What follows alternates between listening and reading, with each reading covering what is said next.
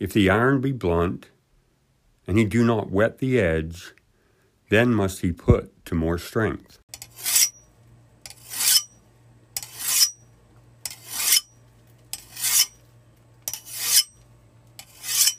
Hello and welcome back to Sharpening the Sword. It's that part of the Biblical Principles podcast where we answer your questions that you've submitted to us over by email.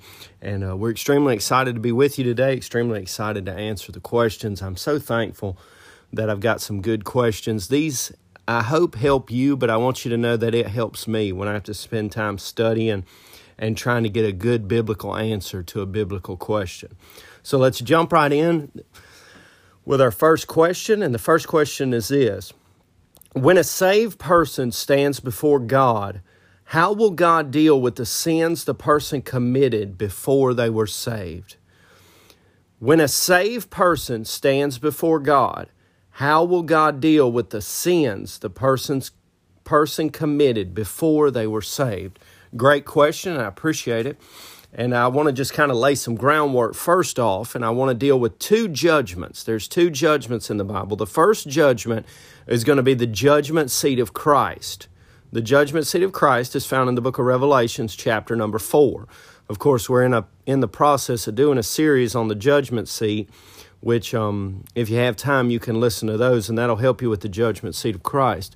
But that's going to be Revelations four. That'll be where all the saved believers are judged. The second judgment is called the Great White Throne Judgment, and that's in Revelations chapter number 20. Now, at that judgment, everyone that's lost will stand before God. There's only one place that you're going to end up at if you're at the Great White Throne Judgment, and that is the lake of fire. Why? Because you're lost. You've never been saved. If you want to go back, I believe, to answer this question, if you have time, if you can go back and listen to the podcast on justification, that's episode six. I believe it'll be beneficial to you. But I do want you to understand that there's two judgments that either a lost man is going to stand at or a saved man is going to stand at. So these are two separate entities contained in the Bible. And I want you to understand also that as a saved man, woman, boy, or girl, you're not judged as a sinner anymore. When you stand before God, you will be judged on how you lived as a believer.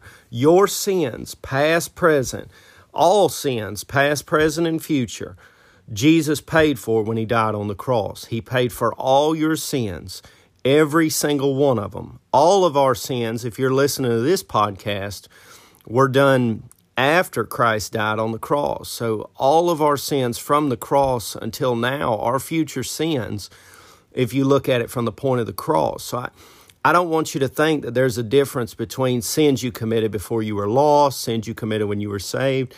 If you are saved, you will not stand accountable to God as a lost person. You won't. Why? Because your sins were paid for when Jesus died on the cross. The book of Ephesians, chapter 1, and verse number 7 Ephesians chapter 1 and verse number 7, the Bible says, In whom we have redemption through his blood, the forgiveness of sins according to the riches of his grace. He forgives all your sins, past, present, and future.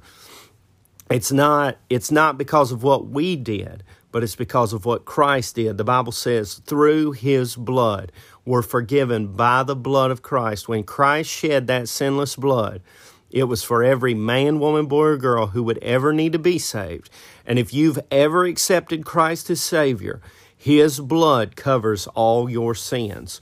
One more verse in the book of 1 John chapter 2 and verse number 2. 1 John chapter 2 in verse number 2. The Bible says this, And He is the propitiation for our sins, and not for ours only, but also for the sins of the whole world. He is the one who paid for all the sins. And you're not going to stand accountable to God if you're saved for sins committed. Why? Because they were forgiven by the blood of Christ. I do want to read real quickly as we kind of wrap this question up. I do want to read the book of First Corinthians chapter number 3. 1 Corinthians chapter number 3. I want to read verses 10 through 15. Now this is going to be this is going to be what takes place at the judgment seat of Christ. This will be where every man, woman, boy, or girl stands who's been saved by grace through faith in the Lord Jesus Christ. Let's start reading in verse number 10. According to the grace of God which is given unto me as a wise master builder, I have laid the foundation, and another buildeth thereon. But let every man take heed how he buildeth thereupon. For other foundation can no man lay than that is laid, which is Jesus Christ. Now, if any man build upon this foundation, gold, silver, precious stones, wood, hay, or stubble, every man's work shall be made manifest, for the day shall declare it, because it shall be revealed by fire, and the fire shall try every man's works of what sort it is. If any man's work abide, which he hath built thereupon, he shall receive a reward. If any man's work shall be burned, he shall suffer loss. But he himself shall be saved, yet so as by fire. Now, we're going to do a podcast. It'll be called Judgment Seat of Christ Part 2, where we expound these scriptures right here. And that'll be a future podcast that'll be released in days to come.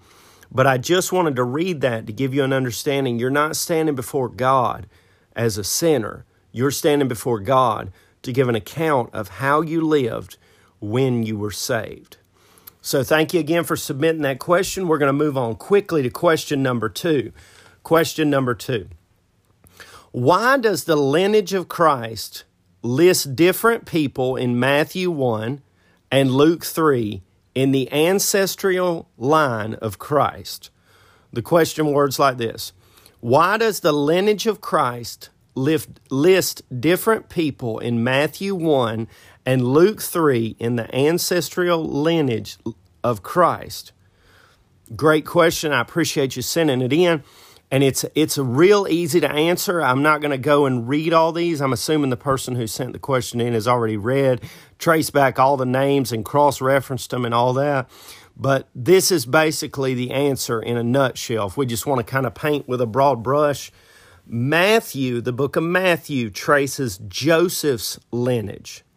Okay, so Matthew is the lineage of Joseph, which would have been the basically the stepfather of Jesus. But Luke traces Mary's lineage, who was the mother of Jesus. So the answer is very simple. Matthew traces Joseph's lineage, but Luke traces Mary's lineage.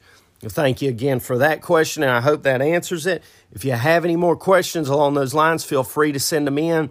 It's just a real that's a real good question, and it but it's real simple to answer. So thank you again for sending that in. All right, as we move on to question number three, question number three is going to be this. Once you have allowed fear to take root, how can you overcome and restore your faith? Once you have allowed fear to take root, how can you overcome and restore your faith? Good question. Thank you so much for submitting it.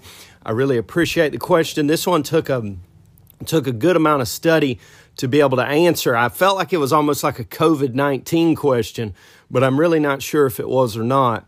But the, the question is going to be answered along these lines. You're going to need to eliminate fear with love. You're going to need to eliminate fear with love. 1 John chapter 4 and verse number 18. The book of 1 John chapter number 4 and verse number 18. The Bible says there is no fear in love, but perfect love casteth out fear, because fear hath torments. He that feareth is not made perfect in love. Of course, that love is talking about the love of God. And what you need to do if you're having a problem with fear in your life and you need to exercise faith, you need to fall in love with God all over again. If you've never fallen in love with him, you need to fall in love with him. Now this this is not saying that you're not saved, okay? But this is saying that it's possible that you've never fallen in love with God. You, you've never had that perfect love toward God. That will give you the confidence and the boldness that you need to be able to stand. But it will also restore your faith. You've got to fall in love with God. You got to put Him first. You got to trust Him. You got to believe Him. You got to love Him. You got to look to Him to answer your needs. That's a, one of the reasons that people, like myself particularly, I have no fear of death. Now, I have fear of how I'm going to die, but I really have no fear of death. Why? Because I'm 100% sure I'm saved and I'm in love with God. I'm in love with Him. I trust Him. I believe Him. I look to Him to supply all my needs, not just here on this earth, but in the life to come. So, in order to get rid of that fear, and restore that faith. You've got to eliminate fear with love by falling in love with God. Fall in love with God. Let's look quickly to the book of Hebrews, chapter number 11, the book of Hebrews, chapter number 11. And I want to begin the reading in verse number 27. By faith, he forsook Egypt. Now, by way of background, of course, this is Moses and he was he had the ability he made a choice to leave egypt. But understand that he was going to receive great riches and honor and rewards here on this earth for being for being the king of egypt's son. He was actually he was actually kind of grafted into the family there. But this is what the bible says not fearing the wrath of the king for he endured as seeing him who is invisible by faith he forsook Egypt, not fearing the wrath of the king, for he endured as seeing him who is invisible. You know what Moses did? Moses said, Boy, I've got some fear about leaving. Now, there's no doubt if this king, remember a king in the Old Testament times, or really any king that you're exposed to, usually has absolute authority to do whatever he, he wants to. And Moses knew that. The wrath of the king was what he was afraid of. By faith, though, he left, not fearing the wrath of the king. And how did he do that? Well, he'd eliminated fear with love by falling in love with God, for he endured as seeing him who is invisible. Moses was able to make it through, and the book of Hebrews, chapter number 11, is just full of people who, who took fear out of their life by falling in love with God and it restored their faith. But he did this by seeing him who was invisible. And now let's quickly go over to the book of Esther, chapter number four. The book of Esther, chapter number four, as we deal with this question on once you have allowed fear to take root, how can you overcome and restore your faith? Now, I'm going to read a lengthy portion of scripture here, maybe stopping a little bit to expound as we go through. So try to follow along and pay attention. But this will be this will be our last reference, although it's a lengthy one for this question on on overcoming fear and restoring faith. Verse number one in the book of Esther, chapter number four. When Mordecai perceived that all this was done, Mordecai rent his clothes and put on sackcloth with ashes, and went out into the midst of the city and cried with a loud and bitter cry. Of course, this is because through wicked King Hay, Hay or wicked the wicked man Haman, he had deceived the king into signing a decree that all the Jews could be killed. Mordecai's a Jew and Esther's a Jew. Um, later on, if you have time, you can go back and read the first three chapters of Esther, and it'll it'll give you a very clear understanding of what's going on here. But verse number two, and it came even before the king's gate, for none might enter into the king's gate clothed with sackcloth. And in every province, whithersoever the king's commandment and his decree came, there was great mourning among the Jews, and fasting, and weeping, and wailing, and many lay in sackcloth and ashes. So Esther's maids and her chamberlains came and told it her. Then the king, then, the, then was the queen exceedingly grieved, and she sent to clothe Mordecai and to take away his sackcloth from him, but he received it not. Then called Esther for Hatach, one of the king's chamberlains whom he had appointed to attend unto her, and gave him a commandment to Mordecai to know what it was and why it was. So Hatach went forth to Mordecai unto the streets of the city, which was before the king's gate. And Mordecai told him of all that had happened unto him, and of the sum of the money that Haman had promised to pay to the king's treasury for the Jews to destroy them. Also, he gave him the copy of the writing of the decree that was given at Shushan to destroy them, to show it unto Esther, and to declare it unto her, and to charge her that she should go in unto the king to make supplication unto him, and to make requests before him for her people.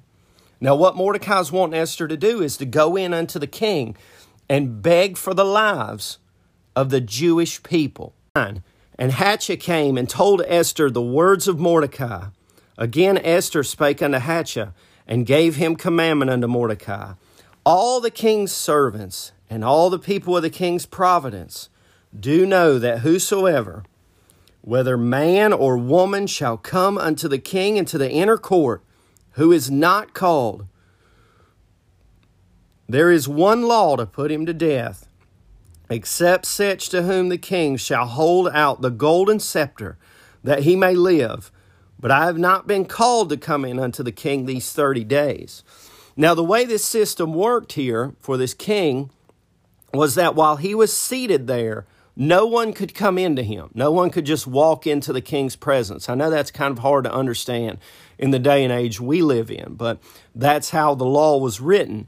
And if they did come in, they would immediately be put to death unless the king extended the golden scepter. Now, you talk about fear. That's fear, knowing that if you walk into a room and the king doesn't hold out the golden scepter, that immediately death is going to meet you. Verse 12. And they told to Mordecai Esther's words.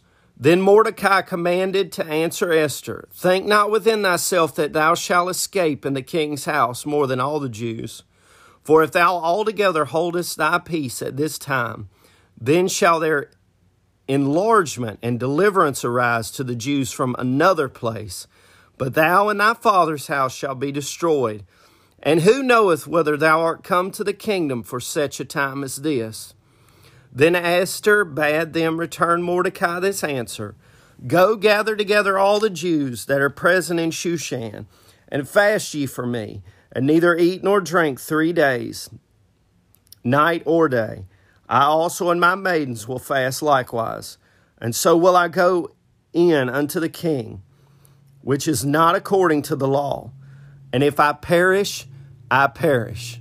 That's falling in love with God. That's trusting God. That's eliminating fear with love toward God. So Mordecai went his way and did according to all that Esther had commanded him. Chapter 5, verse number 1. Now it came to pass on the third day that Esther put on her royal apparel and stood in the inner court of the king's house over against the king's house. And the king sat upon his royal throne in the royal gate over against the gate of the house. And it was so when the king saw Esther, the queen, standing in the court, that she obtained favor in his sight. And the king held out to Esther the golden scepter that was in his hand. So Esther drew near and touched the top of the scepter. Now it's a, it's a beautiful story of overcoming overcoming fear with the love of God and allowing you to restore your faith. Two more two more scripture references for your own study on your own time is going to be Judges chapter 6 through 8, Judge the book of Judges chapter 6 through 8, and that's the story of Gideon. And then 1 Samuel chapter 17, and that's the story of David and Goliath, 1 Samuel chapter number 17.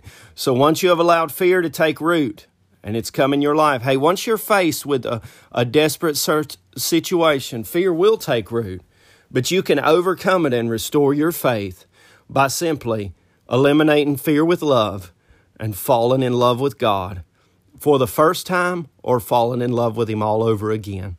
I want to thank you again for joining us. Thank you for sending in those questions. It's a blessing and a benefit to be able to do this, and I really appreciate you trusting me with some of the questions for your Christian life.